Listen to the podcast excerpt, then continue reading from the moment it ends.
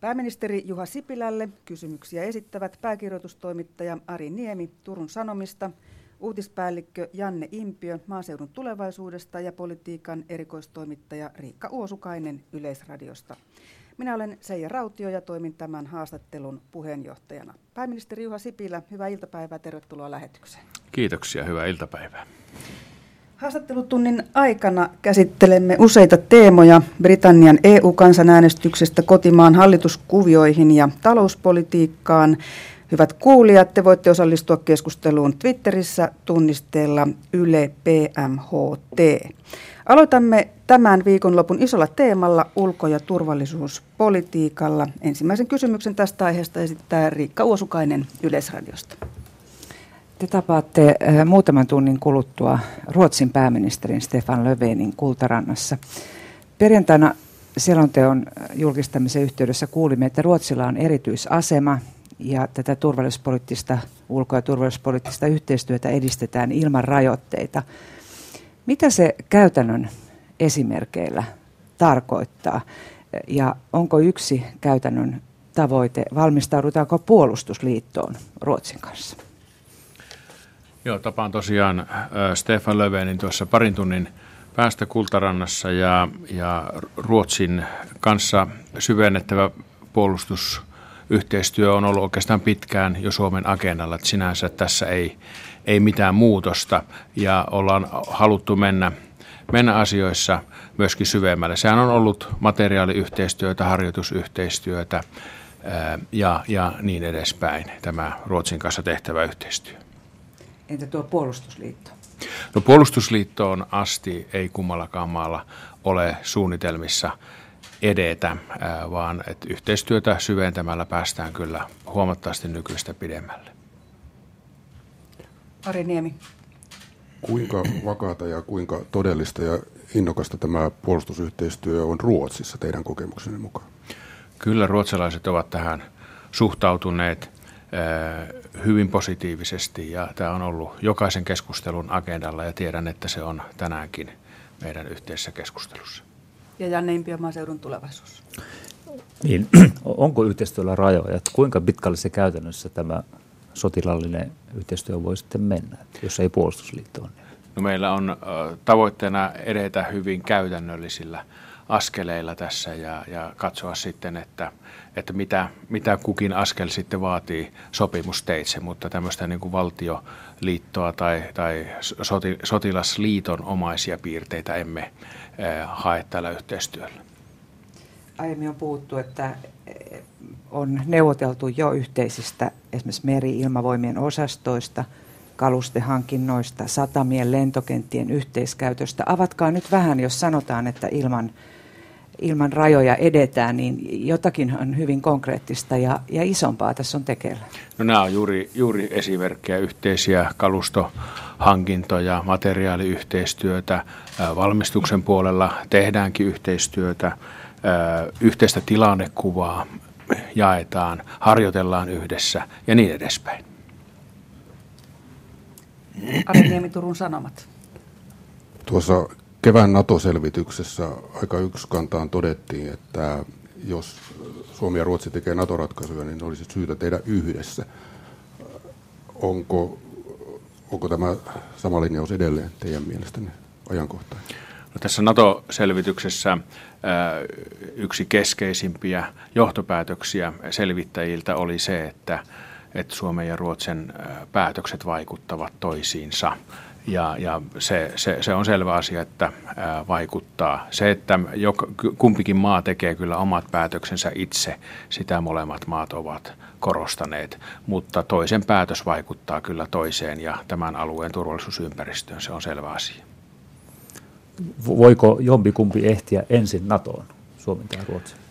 No, se oli ensi, ensimmäisiä asioita, mistä löimme kättä Stefan Lövenin kanssa, kun tapasin hänet ensimmäisen kerran viime kesänä, että tässä, tällais, täl, tässä asiassa ja tällaisissa kysymyksissä emme toisiamme yllätä. Onko tästä EU-päätöksestä aikana, minkä Ruotsi teki vähän ominokkineen, niin onko siitä jäänyt pysyvä trauma Suomen ja Ruotsin välisissä suhteissa? No se tulee aika, aika monesti kyllä esille kotimaissa keskustelussa, mutta kyllä tästä asiasta olemme sopineet, että tässä ei yllätyksiä tule. NATO on järjestänyt useita suuria sotaharjoituksia Itämeren alueella itäisessä Euroopassa ja osassahan Suomikin on ollut mukana hyvin uudellakin tavalla. Saksan ulkoministeri Frank Walter Steinmeier arvosteli eilen Bildlehden haastattelussa tätä aika ankarinkin sanoin. Hän katsoi, että pitäisi välttää tilanteen tulehduttamista sapelin kalistelulla. Miten te, mikä on teidän pääministerin arvio tästä?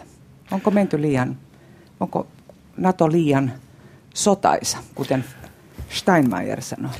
Niin, kyllä tässä taustalla on tietysti se, mikä pätee kaikkiin kriiseihin, että se, että ryhdytään kuskaamaan rautaa rajoille, niin, niin sehän ei ratkaise sitä asiaa, vaan diplomatia ja, ja, ja keskustelu ja, ja, ja sovittelu. Siellä se kuitenkin se, se pysyvä turvallisuuden tunne ja turvallisuus luodaan. Et nyt ollaan vähän, vähän väärällä uralla. Tietysti tässä me kaikki tiedämme, mistä tämä johtuu, mistä tämä on lähtenyt liikkeelle. Ja tuossa Minskin sopimuksen toteuttamisessa ei olla päästy eteenpäin sillä lailla, kun olisimme halunneet. Sen takia myöskin sanktiot jatkuvat. Mutta ei tämä hyvä tilanne ole, että tuo jännitys tuossa Itämeren alueella kasvaa. Onko hallituksen sisällä muuten erilaisia näkemyksiä tästä, miten tähän asetelmaan pitäisi suhtautua? Tiedämme sen, että kokoomus on esimerkiksi NATO-myönteisempi kuin keskusta, jota te edustatte. Minkälaista keskustelua tässä oli tämä Turbo-selonteko alla? No tästä peruskysymyksestä, pitäisikö liittyä NATOon vai ei, niin tästä puolueilla on erilaisia kantoja myöskin hallituksen sisällä. Se, sehän on selvä asia kaikille. Mutta kyllä minusta tämä ulko- ja turvallisuuspoliittinen selonteko, niin se antaa varsin realistisen ja, ja selkeän kuvan siitä ja rehellisen kuvan, mikä tämä tilanne tässä lähialueella on. Ja niin.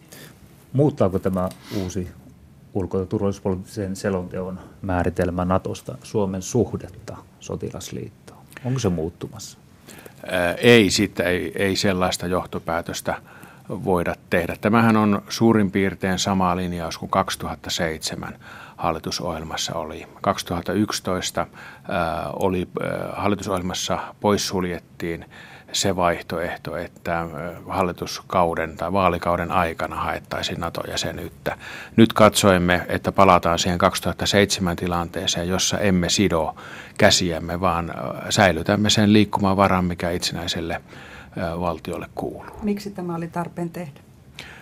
Tämä on oikeastaan ollut, ollut kaikkienkin hallituspuolueiden ohjelmissa tämä liikkumavaran säilyttäminen ja että emme lyö tällä tavalla neljäksi vuodeksi kantojamme lukkoon, koska ulko- ja turvallisuuspoliittisessa keskustelussa me tarvitaan sitä liikkumavaraa ja, ja jos me lyömme tällaisen asian kiinni neljäksi vuodeksi, niin sitä liikkumavaraa rajoitetaan. Kysyn vielä, että millaisin perustein sitä liikkumavaraa tarvitaan lisää ja sen jälkeen Ari Niemi Turun Sanomat. Tilanne, niin kuin on nähty, voi muuttua hyvinkin nopeasti ja on muuttunut hyvin no, nopeasti. Ja se, että me löysimme kannan neljäksi vuodeksi kiinni, niin ei kyllä ole hyvä asia. Ja tämä, tämä liikkumavara tarvitaan tästä syystä. Tuossa selonteossa Venäjän rooli epävakauden aiheuttajana Itämeren alueella tulee aika korostetusti ilmi. Pidättekö itse Venäjää uhkana Suomen turvallisuudelle?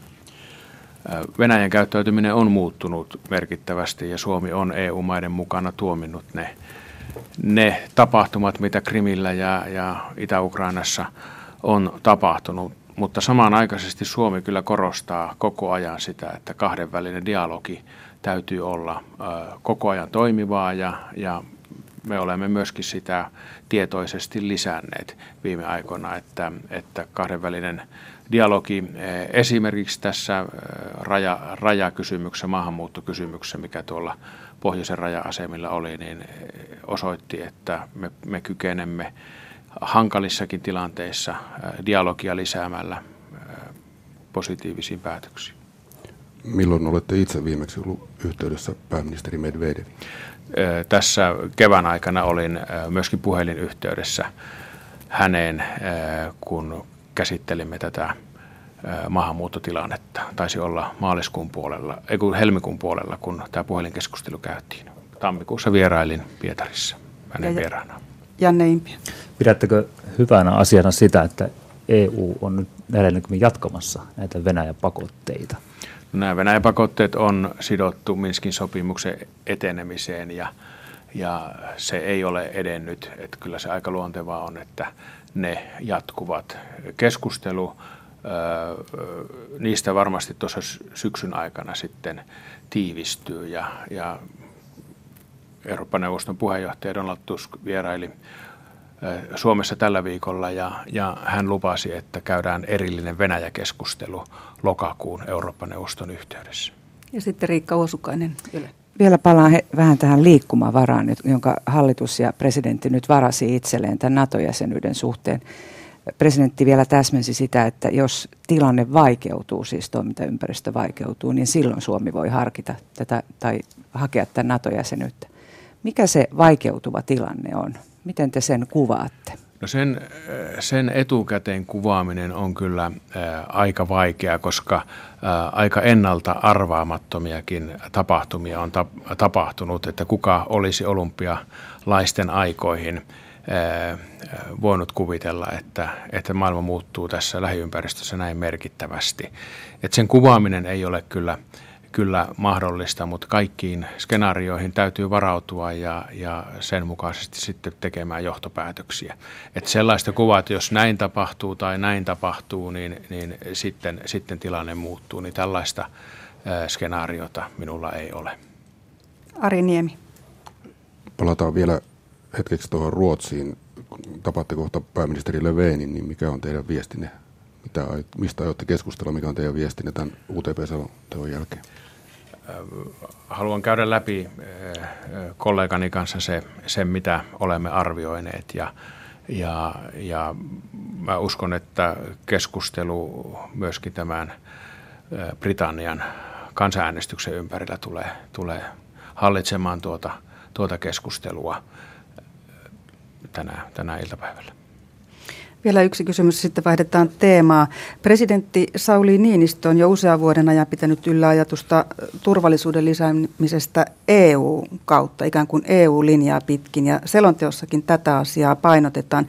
Mikä Suomen konkreettinen tavoite on tässä EUn kautta etenevässä turvallisuusyhteistyössä? Jos miettii sitä, että missä asioissa EU, EU voisi tehdä kansalaisille – enemmän, niin kyllä se on turvallisuus, turvallisuuden tunteen lisääminen ja turvallisuuden lisääminen. Mutta miten, mitä Suomi siellä tavoittelee? No siellä, siellä voidaan tehdä paljon. Terrorismin torjunnassa, samoin materiaaliyhteistyössä niin kuin Ruotsin kanssa, yhteisen tila, tilannekuvan jakamisessa, tiedonvaihdossa ja niin edespäin. On paljon asioita, joissa voidaan mennä pidemmälle ja jossa tehdään päällekkäistä työtä.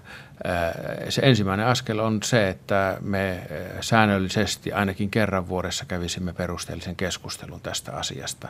Ja tämä oli yksi niitä kohtia, joihin yhteisessä julkilausumassa Ranskan kanssa puutuimme tällä viikolla. Haluaako Suomi muutoksia EUn turvalausekkeisiin? No ne tulevat, tulivat nyt ensimmäistä kertaa tämän, tämän Ranskan terroristitapauksen jälkeen, Pariisin iskujen jälkeen koetuksille. Suomi on toiminut niissä hyvin konkreettisesti Ranskan, Ranskan haluamalla tavalla. Mutta se, että tästä, tästä, tässä on kyllä aika kaukana se, että meillä olisi esimerkiksi yhteinen armeija, jota, jota tämä puolustusyhteistyö monille tarkoittaa. Me voidaan tehdä monia monia muita asioita kuin, kuin tähän hyvin epätodennäköiseen tilanteeseen eteneminen. Eli voidaanko tämä vastaus tulkita niin, että Suomi on tyytyväinen tämän hetkiseen muotoiluun, mikä EUn turvalausekkeesta on? Suomi on tyytyväinen siihen muotoiluun, mutta se, että me voidaan tehdä Euro- Euroopan maiden turvallisuuden eteen paljon enemmän kuin tällä hetkellä teemme yhdessä. Sitten vaihdetaan teemaa. Politiikan superviikonlopusta on nyt kulunut viikko ja kokoomuksen puheenjohtaja vaihtui Alexander Stubbista Petteri Orpoon. Se tarkoittaa muutoksia hallitus, hallituksen kokoonpanoon ja Ari Niemi Turun Sanomat aloittaa tästä. Miten yhteistyö Petteri Orpon johtamaan kokoomuksen kanssa on lähtenyt käyntiin? Hyvin on lähtenyt käyntiin, että tietysti tunnen Petteri Orpon yhtä hyvin kuin Alex Tubin ja, ja hänen kanssaan olen nyt erityisesti viime vuoden aikana oppinut, oppinut toimimaan yhdessä, samoin kuin viime kaudella, että, että yhteistyö on lähtenyt erinomaisen hyvin käyntiin. Tosiaan tiistaina on tarkoitus kokoomuksella kertoa uusista ministereistään, niin minkälaisia ministerimuutoksia hallituksen kokoonpanoa odotatte ja odotatteko myös politiikkamuutoksia? Ministerimuutokset ovat kokoomuksen käsissä ja uskon, että sieltä tulee, tulee hyvä, hyvä tiimi hallitukseen. Se, mikä lienee selvää, on, että valtiovarainministeri vaihtuu ja sisäministeri vaihtuu, mutta mitä muita muutoksia tulee, niin se on, se on sitten Petteri Orpon ja hänen tiiminsä käsissä. Kai teillä jonkunlainen veto-oikeus pääministerinä on siihen. No kyllä siinä on lähdetty, lähdetty äh, siitä, että puolueet aina, Su- Suomessa ylipäätänsä puolueet nimittävät äh, ministerinsä ja, ja tuota, tästä käydään sitten lyhyt keskustelu, mutta, mutta aikomukseni ei ole kyllä yrittää vaikuttaa Petteri Orpon listaan. Entäs sitten nämä politiikkamuutokset? Onko odotettavissa politiikkamuutoksia? No politiikkamuutoksissa, niin tästä, tästä olemme keskustelleet äh, säännöllisesti ja, ja arvioimme hallitusohjelman toimivuutta jokaisessa kehysriihessä. Ja me olemme tyytyväisiä kaikki kolme puoluetta hallitusohjelmaan. Äh, meillähän on hallitusohjelmassa tavoitteita, kuten työllisyysasteen nostaminen, joka vaatii jatkuvasti uusien keinojen miettimistä. Ja, ja siitähän kehysriihessä esimerkiksi päätimme, että budjettiriihen yhteydessä tuodaan sitten lisää keinoja pöytään. Janne Impi. Hallituksessa useampi salkku vaihtaa kuitenkin nyt omistajaansa, niin onko sillä hallituksen sisäiseen dynamiikkaan vaikutusta sitten? Me ollaan nyt otettu tämmöinen kollegiaalinen työskentelytapa käyttöön, joka, joka näkyy esimerkiksi siinä, että joka toinen maanantai suurin piirtein kokoonnumme koko hallituksella yhteen ja tämmöisen pidempään istuntoon ja käymme näitä isoja asioita läpi. Ja tämä joukko on hyvin tiimiytynyt ja, ja tuntee hyvin toisensa ja silloin kun tulee uusia ihmisiä mukaan, niin totta kai se vähän aikaa ottaa sitten, sitten että tämä tiimi, tiimiytyminen tapahtuu, mutta en usko sen tuovan mitään käytännön ongelmaa. Tässä myös Orpo esitti teille ilmeisesti, että näitä ministerisalkkujen määrää olisi tarkasteltu uudestaan. Te ette sitä halunnut, olette halunnut pitää tuo ministerien määrän pienenä. Miksi pitää sitkeästi siitä supistetusta ministeristöstä kiinni, kun siellä on tämmöisiä yhdistelmiä kuin työ- ja oikeusministeri ja maatalous- ja ympäristöministeri. Onko mahdollista, että näitä vielä tarkistellaan myöhemmin? Jos sitä muutettaisiin, niin sitten kysyttäisiin, että miksi ette pidä kiinni siitä, mitä ennen vaaleja kerroitte. Tuota, tämä oikeastaan tämä ministeriöiden sekö määrän... Syy, että miksi meri, te. Sekö on se syy, miksi te pidätte, Saanko ette halua muuttaa? toimittaja vastata kysymykseen? eli, eli tuota, se, miksi ministereiden määrää on vähennetty, se syy on juuri se, että pääsemme tämmöiseen kollegiallisen työskentelytapaan. Oikeastaan olen ollut yllättynyt vielä enemmän kuin vaalien alla siitä, kuinka isot raja-aidat meidän eri ministeriöiden välillä ovat. Ja se, että meitä on vähemmän ja että me keskustelemme rajat ylittävästä yhteistyöstä, kun puhutaan ministeriöiden ministeriöiden välillä olevista asioista, niin, niin se on äärimmäisen tärkeää. Tässä pitää päästä aimo askel eteenpäin tämän vaalikauden aikana. Esimerkiksi sote-uudistus koskee Sote-maakuntauudistus koskee melkein kaikkia ministeriöitä, digitalisointi koskee melkein kaikkia ministeriöitä. Meillä on kärkihankkeita, jotka yhdistävät eri, eri ministeriöitä. Ja, ja tämä on Suomessa kehityksen jarru ja tämä on äärimmäisen tärkeä tavoite minulle ja vaikka me joudutaan nyt olemaan vähän lujemmalla ministerit kuin, kuin tuota, silloin, kun ministereitä on enemmän, niin tämän tavoitteen saavuttaminen menee sen yli, että, että ollaan sitten, tehdään vähän pidempää päivää. Ari Niemi. Miten tätä ensimmäistä hallitusvuotta, reilua ensimmäistä hallitusvuotta kuvailisit? Onko ollut tarpeen useammankin kerran kuin yhden kerran käydä tai kertoa, että lähdette tasavallan presidentin puheille? Ei, kyllä se, ne keskustelut kulminoituu siihen ensimmäiseen niin kuin sote väli, välietappiin, jossa päätöksiä piti syntyä. Minulle on äärimmäisen tärkeää se, että, että meillä säilyy hallituksessa toimintakyky ja päätöksentekokyky ja teemme päätökset ajallaan sillä tavalla, että pysytään sitten siellä lopputavoitteissa. Se, se ehkä tuntuu hassultakin, että miksi kolme ja puoli vuotta ennen kuin sote tulee voimaan, niin pitää tehdä, tehdä tuota, ää, tiettyjä päätöksiä ja, ja tietyllä aikataululla. Mutta se, että meillä pitää jäädä myöskin aikaa siihen, että tuolla sairaaloissa ja, ja, ja maakunnissa ja päätöksen, päätöksenteossa sitten on riittävästi aikaa myöskin siihen, että pystytään päätökset toimeenpanemaan. Jos emme saa omia päätöksiä meidän eduskuntakäsittelyä te, vietyä ajallaan, niin silloin siellä tulee liian kiire. Ennen kuin mennään soteen, puhutaan hetki taloudesta. Suomen talous on pitkän alavirren jälkeen hivenen piristymässä. Janne Impiö, maaseudun tulevaisuus. Joo, Suomen Pankkihan arvioi jokin aika sitten, että tulevat vuodet Suomen talous kasvaa noin prosentin vuodessa. Mikä on teidän analyysinne, kuinka haurasta tämä Suomen talouden kasvu tällä hetkellä on? Joo, suurin osa arvioista nyt liikkuu tuossa prosentin paikkeilla ja siellä on myöskin hallituksen omat arviot tällä hetkellä. Tällä hetkellä tuo kasvu perustuu lähinnä rakentamisen, kaupan lisääntymiseen, kotimaisen kulutuksen lisääntymiseen.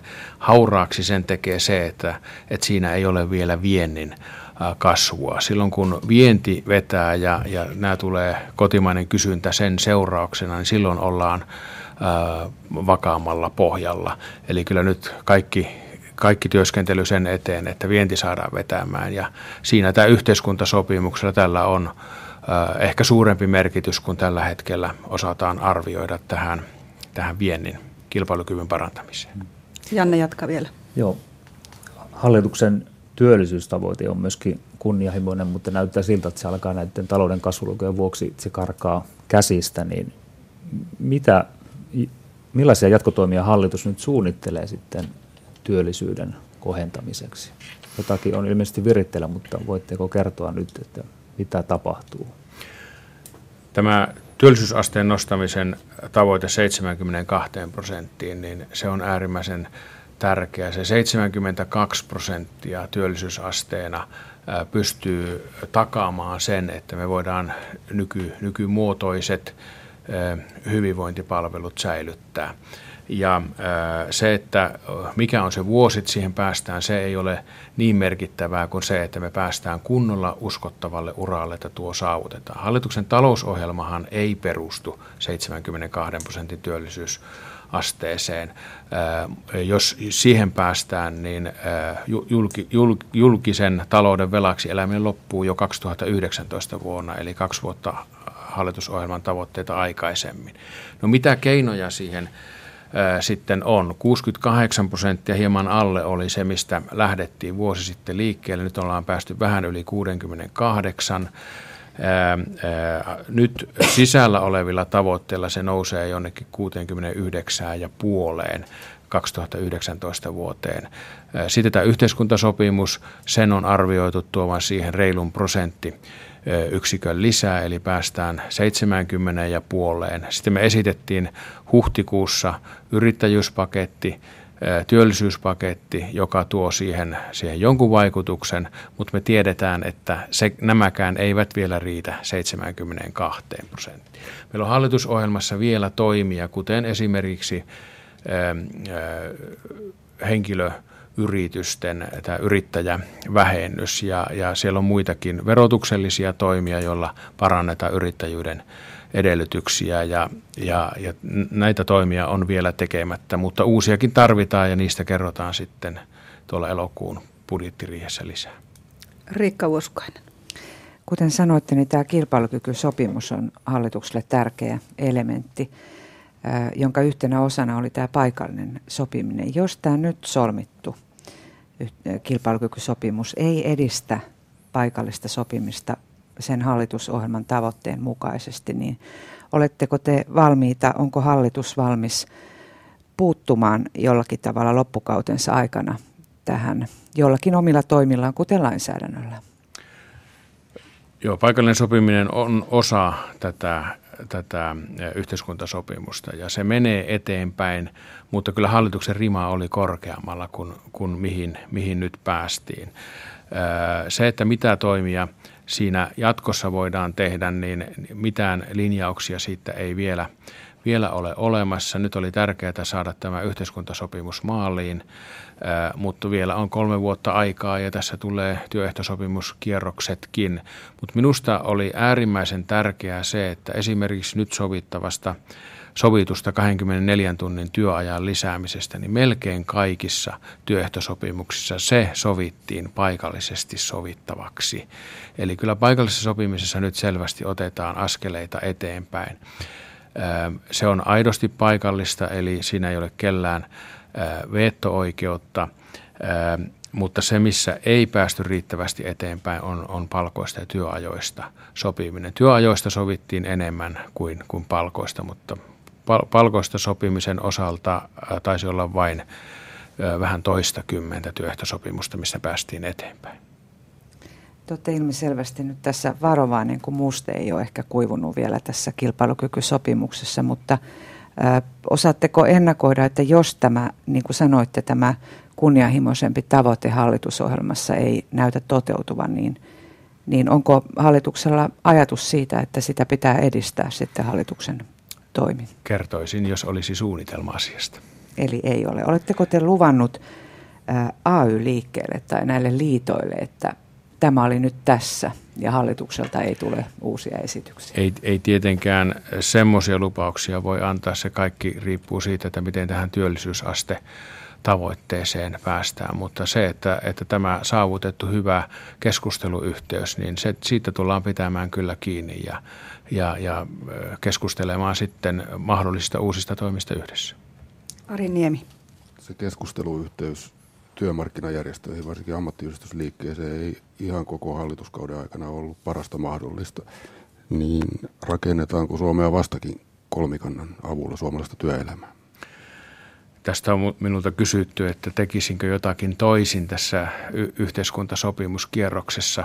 13 kuukautta sitä keskusteltiin ja, ja e, nyt kun maaliin on päästy ja, ja erittäin hankalasta ja, ja herkästä prosessista, jossa, jossa sitten lopulta kaikki osapuolet joustivat, niin jälkikäteen täytyy sanoa, että en muuttaisi mitään, koska tuota maaliin päästiin. Ja nyt, nyt unohtui jo se alkuperäinen kysymys, mutta kai tuo nyt suunnilleen vastaa siihen. Se on se kolmikannan tulevaisuus, vieläkö sillä jatketaan? Niin siis se, se on herättänyt ihmetystä tuolla Euroopan kollegoissa, että, että Suomessa pystyttiin sopimaan tällaista ratkaisusta tällaisessa tilanteessa. Esimerkiksi Ranskassa keskustelin presidentti Olandin kanssa ja, ja pääministeri Valsin kanssa tästä, tästä tilanteesta. He ihmettelivät, että, että tällainen sopiminen on mahdollista.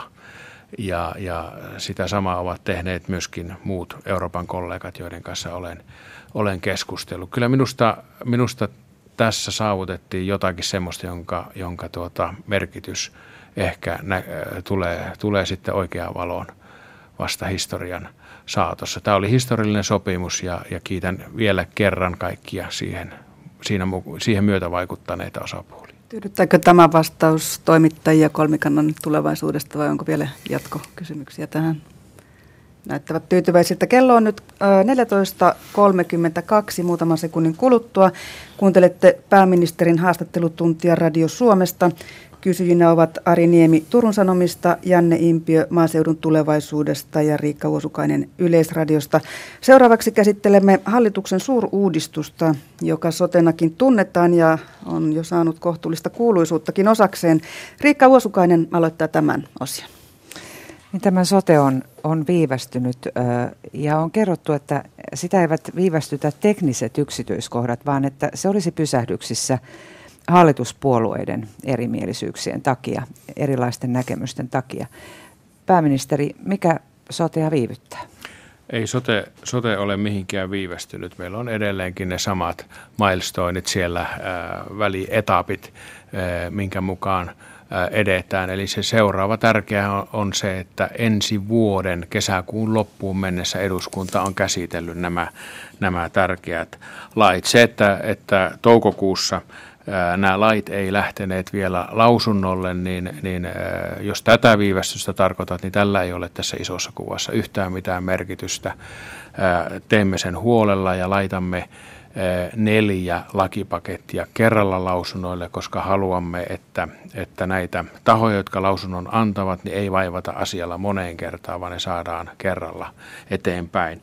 Tämä, että me löydetään linjaukset tähän valinnanvapauteen, löydetään kunnollinen suomalainen malli, niin, niin tämä keskustelu kyllä sallii muutaman viikon viivästymään, kunhan siitä tulee hyvää. Se on, se on tärkeintä. Siellä ei mitään se, tuota, sellaista erimielisyyttä ole, joka, joka estäisi sen eteenpäin menon. Sitä tehdään sitä työtä huolella ja, ja, ja tuota, tuloksia, tuloksista kerrotaan sitten, kun ollaan valmiita. Mm. Eli tuo valinnanvapaus, mistä on ollut julkisuudessakin puhetta, se voi viedä siis muutaman viikon, että siihen ne päälinjat löytyvät. Tuleeko, onko tarkoitus se, että tulee yhtä aikaa, lyödään päälinjat valinnanvapaudesta lukkoon kuin tämä muukin, kuten järjestämismalli? Joo, siinä on neljä lakikokonaisuutta plus linjaukset tästä valinnanvapaudesta, mitä, mitä nyt ollaan tekemässä.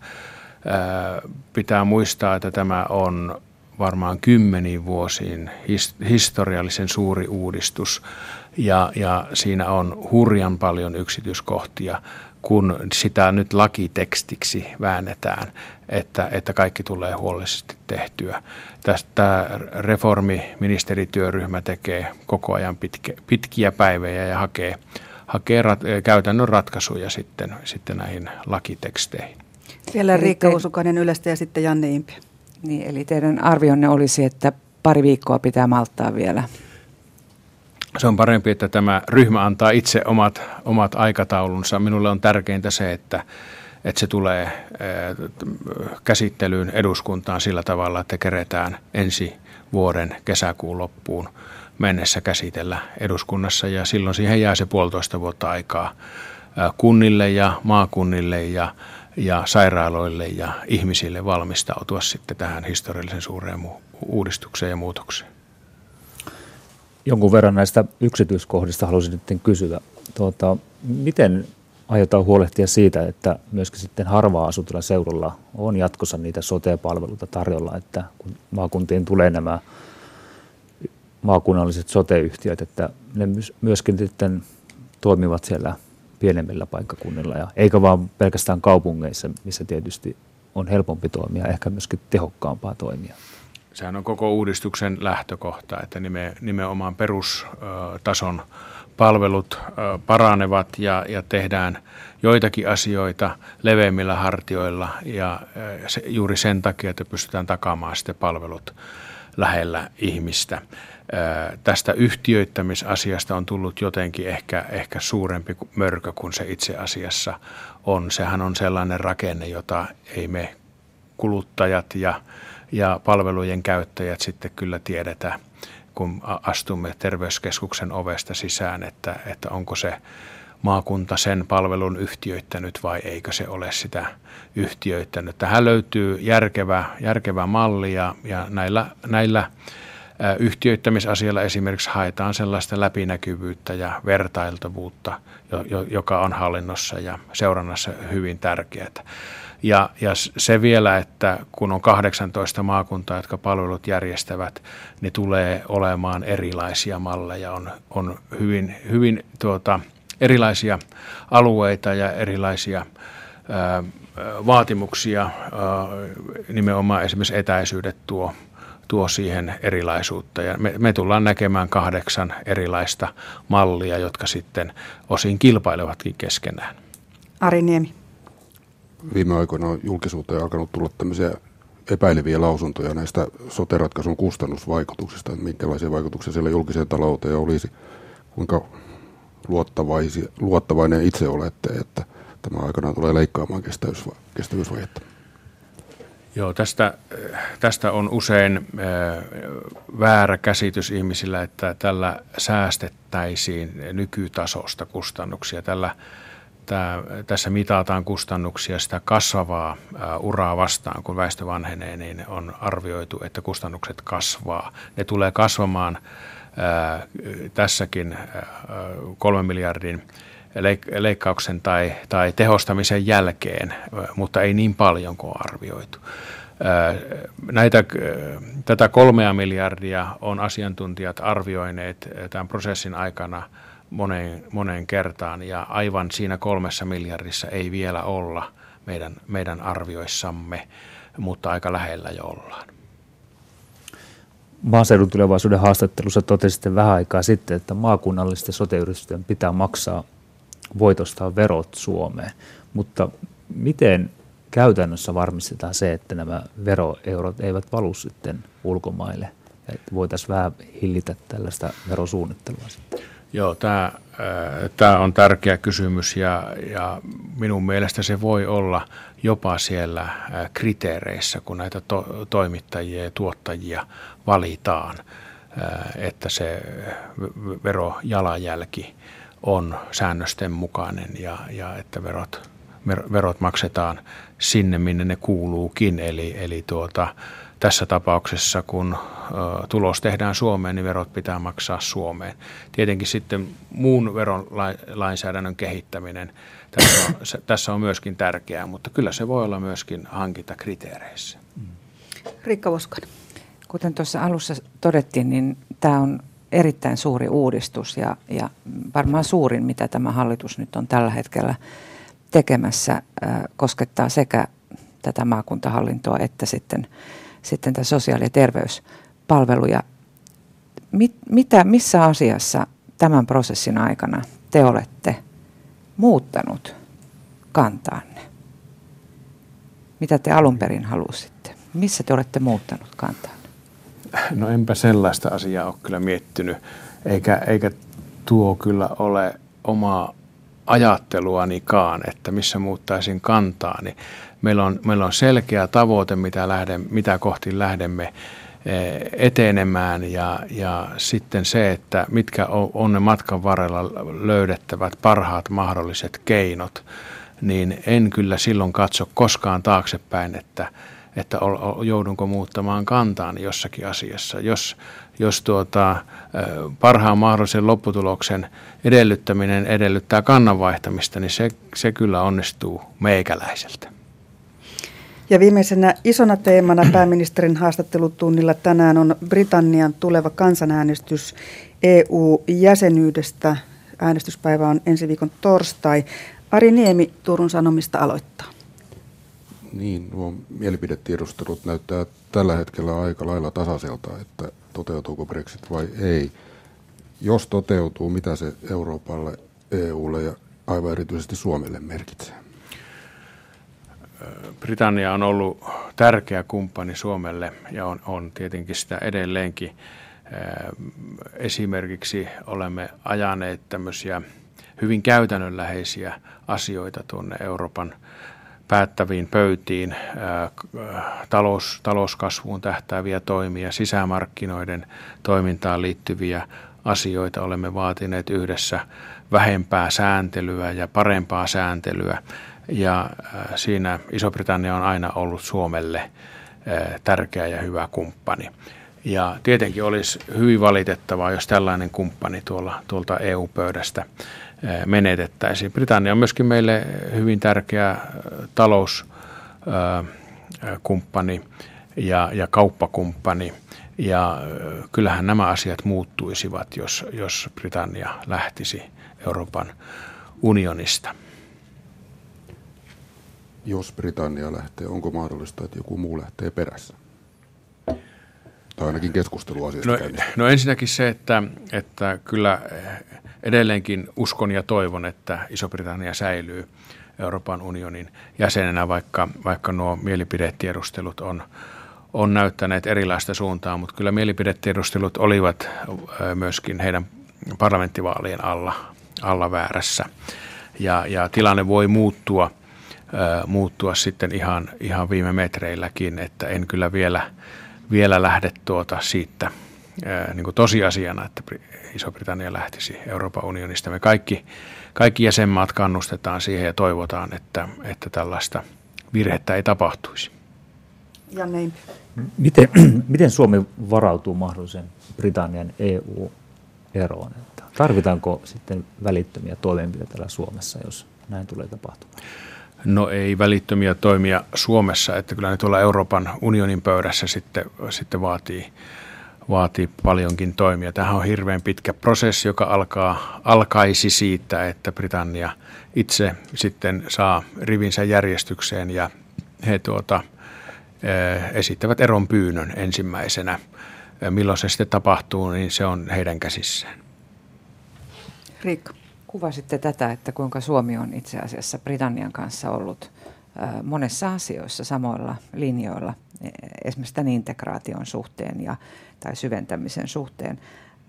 Mihin ryhmään te sijoitatte Suomen nyt sitten, jos, jos Britannia lähtee tästä yhteisöstä? Missä ovat meidän kumppanimme, se uusi, uusi yhteisö? No kyllä Saksa ja Hollanti ja Pohjoismaat on olleet, olleet meille tärkeä, tärkeitä kumppaneita. Sitten, sitten taas kun puhutaan no, tuota, talousasioista ja, ja euroasioista ja niin edespäin. Tietenkin nyt puhutaan euro, euromaista, mutta en mä nyt vielä heitä kirvestä kaivoon tässä, vaikka tässä nyt on vähän tämmöinen maailmanlopun tunnelma ollut tämänkin asian ympärillä. Että katsotaan nyt se kansanäänestyksen tulos rauhassa ja sitten juhannuksen, juhannusaattona tiedetään, että mitä tapahtui. Ari Niemi. Mitä mieltä olette? Onko kansanäänestys oikea tapa käsitellä tämän koko luokan asioita? No ehkä tässä tapauksessa, kun asia on jo Britanniassa päätetty, niin, niin kyllä kieltämättä tuolla Euroopan, Euroopan neuvoston kokouksessa, jossa, jossa tätä Britannia-pakettia talvella käsiteltiin, niin oli aika paljon puheenvuoroja siitä, että ei, ei saisi sisäpoliittisista syistä tulla tällaista tilannetta, mihin nyt ollaan ajauduttu. Esimerkiksi Tanskassa oli kansanäänestys ja Hollannissa ja helposti niissä äänestetään sitten lopulta jostakin muusta asiasta kuin mistä se kysymys on, on ollut. Siihen tulee sitten sisäpoliittisia kysymyksiä mukaan näihin äänestyksiin. Kysyn vielä käytännön kysymyksen, eli, eli toisin sanoen, jos Britannian päätös on tämä Brexit-lähtö, niin miten käytännössä, miten Suomen hallitus kokoontuu, minkälaisia päätöksiä, ratkaisuja on tehtävä ennen sitä seuraavan viikon huippukokousta? Mitä tämä tarkoittaa? Kyllä, Suomen linja sitten tähän, tämän, tämänkin kysymyksen käsittelyyn määritellään. Ja tokihan me ollaan tehty valmistavaa työtä erilaisille skenaarioille että ei tämä nyt meille, meille mistään puun takaa tietenkään tule tämä, tämä tilanne, mutta tämä on pitkä prosessi, jossa tosiaan ensimmäinen vaihe on se, että, että jos kansanäänestyksessä tulee päätös, että, tai lopputulos, että, että Britannia lähtee EUsta, niin silloin, silloin pallo on, on Isolla Britannialla ja he jättävät eron anomuksen siitä lähtee sitten se prosessi, joka on pitkä ja monimutkainen ja, ja, ja vaatii sitten Suomeltakin toimia. Ne välittömät vaikutukset, mitä sillä olisi, kyllä näkyy, näkyy taloudessa valitettavasti. Mitä odotatte tuolta ensimmäiseltä huippukokoukselta, jos tämä skenaario Brexit toteutuu? Siellä on tärkeitä asioita agendalla ja kyllähän nämä muut asiat sitten, sitten hautautuvat sen alle. Eli, eli varmasti siellä sitten keskustellaan ää, siitä käytännöllisestä etenemistavasta, miten, miten ää, tässä prosessissa edetään. Ari Niemi. Luotatte ja toivotte, että Britannia pysyy EU:ssa, mutta vaikka ei niukin naukin pysyisikin, niin minkälaisia haavoja se jättää EU-instituutioiden sisälle valtionpäämiestasolla? jos tulee niukallakin enemmistöllä säilyminen, niin Euro, Euroopan unionin pöydällä varmasti käydään keskustelua siitä, että, että onko tämä oikea tapa kyseenalaistaa unionin jatkuvuutta. Mutta silloin me rupeamme käytännössä toteuttamaan sitä Britannian kanssa sovittua pakettia ja, ja Suomessakin se tulee sitten aikanaan vaikuttamaan lainsäädäntöön. Esimerkiksi arvioidaan Suomesta ulos maksettavia lapsilisiä ja niin edespäin. Euroopan unioni on elänyt jo pitkään vuosia tällaisessa kriisitilassa eri, erinäisistä syistä. Ja nyt ollaan tässä, tässä Britannian kansanäänestyksen yhteydessä. Tuntuu, että se lamannuttaa EUn tilanteen. Miten te näette minkälaisia ratkaisuja, miten EU täytyisi toimia, jotta se pääsisi irti tällaisesta kierteestä?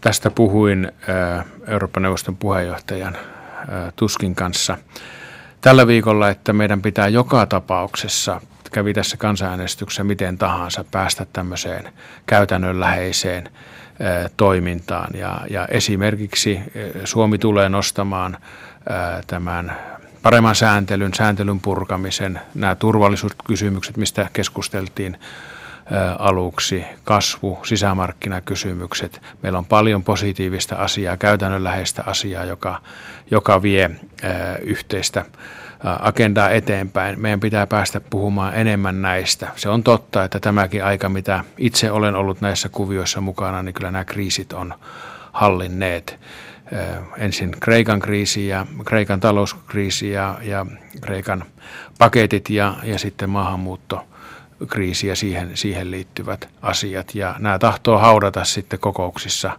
sitten nämä muut asiat alleen, että niistä ei päästä kunnolla keskustelemaan ja kun niistä ei päästä keskustelemaan, niin ei niissä oikeasti päästä sitten myöskään eteenpäin. Eli tästä kriisimoodista pitäisi päästä nyt tämmöiseen kehittämisen moodiin ja, ja sen, sen pitäisi näkyä sitten esimerkiksi Euroopan unionin alueen työllisyyskehityksessä. Kun EU on vastannut useaan kriisiin, se on vastannut niihin syventämällä integraatiota. Niin on tapahtunut Kreikan kriisin, talouskriisin aikana ja, ja niin näyttää, että se on se linja, jonka EU valitsee. Mitä mieltä te olette tästä syvenevän integraation linjasta vastauksena erilaisiin kriiseihin, kun nämä kansanäänestykset näyttävät sen, että, että ne eivät näytä aina tyydyttävän jäsenmaiden kansalaisia? Minusta me ei tarvita syve, syvenevää ää, integraatiota vastauksena näihin kysymyksiin, vaan siellä on hyvin käytännönläheisiä asioita, joita yhdessä voidaan viedä eteenpäin. Esimerkiksi nämä digitaaliset sisämarkkinat, Euroopan laajuiset markkinat, ne on suomela, suomalaisille yrityksille ja Suomen työllisyydelle hirveän tärkeitä, että niissä päästään eteenpäin. Ja se ei tarvitse mitään integraation syventämistä.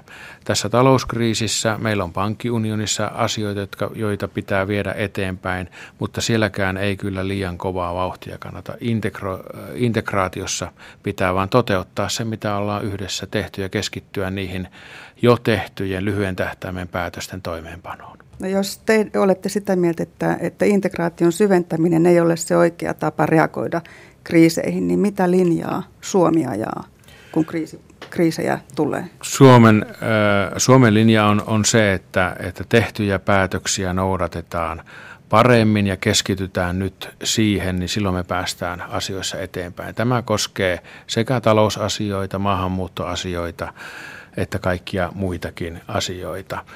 Tämä on minun havaintojen mukaan meidän yksi keskeisistä ongelmista Euroopan unionissa, että emme pistä toimeen asioita sillä pieteetillä, kun me täällä Suomessa ollaan totuttu. Ari Niemi. Integraation syventämistä ette kannata, mutta tuolla Ranskan vierailulla annatte yhteisen julkilausuman, jonka mukaan EU-puolustuksesta voisi tulla uusi integraation moottori. Miten se tähän joo, tur, joo, täällä tur, turvallisuuden puolella, kun ollaan mietitty sitä, että, että missä Euroopan unioni voisi tehdä enemmän, niin kyllä nyt tämänkin vuoden kokemuksen perusteella on terroristi-iskuja ja, ja, ja maahanmuuttokriisiä ja, ja, ja tämä turvallisuustilanne on, on lähiympäristössä muuttunut, niin kyllä Euroopan unioni voi tehdä enemmän kansalaisten turvallisuuden eteen. Ja se on sellainen alue, jossa, jossa, jossa Suomi on ollut koko ajan valmis tekemään enemmän. Siinä olette valmis integraatiota syventämään. No jos sitä sillä nimellä kutsutaan, mutta minulle tuota, nämä on kyllä enemmän käytännönläheisiä toimia, mitä, mitä silläkin sektorilla tarvitaan. Nyt kello on noin seitsemän minuuttia vaille kolme iltapäivällä. Radio Suomessa menossa on pääministerin haastattelutunti. Aloitamme viimeisen kysymysosion, jossa ei ole varsinaista teemaa, vaan kysyjät voivat vapaasti esittää pääministerille kysymyksiä mistä tahansa. Janne Impiö, maaseudun tulevaisuus. Politiikan viikkoon palaisin.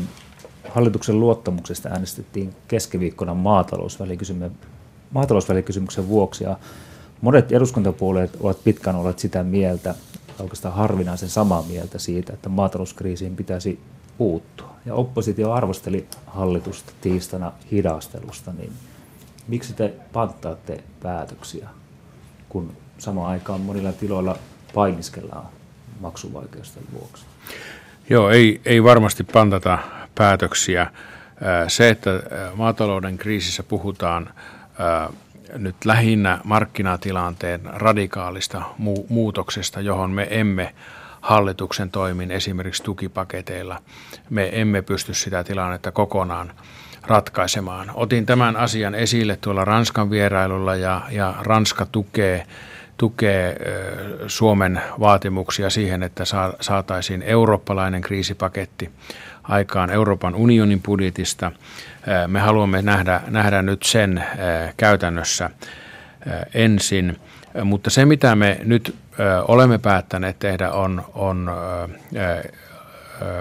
tilojen lainojen, sikäli kun ne on valtion konttorilainoja, näiden maksuaikoihin pystymme vaikuttamaan, vapaavuosia pystymme järjestämään ja, ja sitten vakuusjärjestelyillä järjestämään parempia edellytyksiä esimerkiksi käyttöpääoma luototukseen.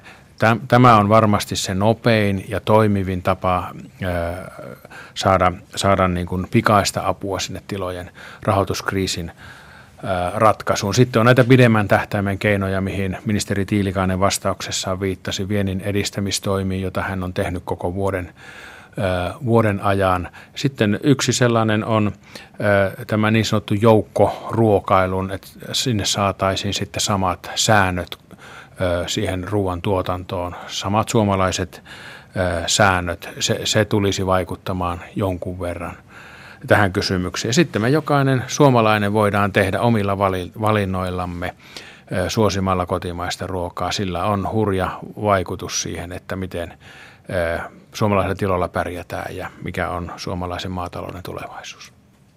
Ari Niemi. Kun tuolla ulko- ja turvallisuuspolitiikan puolella suhteet Yhdysvaltoihin paini, painottuu, niin millä mielellä olette seurannut Yhdysvaltain esivaalikampanjaa? No siellä, siellä tulee olemaan jännittävä kampanja ja, ja sikäli kun ö, republikaanien ö, ehdokas ö, ja ehdokkaiden lausuntoja kuuntelee, niin kyllä on odotettavissa jonkunlainen suunnanmuutos maan ulko- ja turvallisuuspolitiikkaankin, jos, jos tuota hänet valitaan. Entäs kahdenvälisiin suhteisiin Suomeen? No kahdenvälisiin suhteisiin en usko, että, että siinä kumpikaan ehdokas niin kuin, veisi sitä huonompaan suuntaan, että en odota mitään, mitään tällaista. Riikka Uoskoinen. Katse takaisin kotimaan politiikkaan. Yksi kolmesta S-stä valtiovarainministeri Alexander Stubb siirtyy ensi viikolla rivikansan edustajaksi. On arveltu, että hän voisi olla kiinnostunut Suomelle avautuvista kansainvälisistä tehtävistä. Pyrittekö te myötävaikuttamaan, että paikka löytyisi moninkertaiselle ministerille? No, hän on taustansa ja kokemuksensa perusteella varmasti pätevä moniin avautuviin tehtäviin. Sikäli kun sellaisia avautuu ja, ja siinä minun tukeni auttaa, niin olen valmis tukemaan. Janne Impi. Milloin hallitus päättää kannastaan Kollajan altaaseen? Sille ei ole, tälle asialle ei ole aikataulua, sitä ei esitystä ole olemassa ja keskustelua ei ole aloitettu, mutta kylläkin tämäkin on asioita, yksityiskohtia, jotka on päätettävä ja vielä aika pian. Ari Niemi. Keskustan puoluekokous valitsi Matti Vanhasen presidenttiehdokkaaksi. Minkälaiseen kampanjan keskusta on sitoutunut? Tässä lähdetään tämmöiseen pitkään juoksuun, eli, eli haluamme, että meillä on ympäri maata kiertämässä ulko- ja turvallisuuspolitiikan tärkeistä asioista keskusteleva henkilö ja, ja siihen on nyt mahdollisuus tämmöiseen pitkään marssiin. Varsinainen vaalikampanja tulee sitten olemaan ihan normaali mittainen, lyhyt, mutta nyt pidämme ulko- asioita näkyvästi esillä seuraavan puolentoista vuoden ajan. Riikka Uosukainen kun halusitte valita oman presidenttiehdokkaan, niin kuin sanoitte, haluatte pitää näkyvästi esillä ulko- ja turvallisuuspoliittisia asioita. Miten kuvaatte, mikä on juuri omaleimaista keskustalle, jos vertaatte esimerkiksi hallituskumppaneihin teidän linjassanne?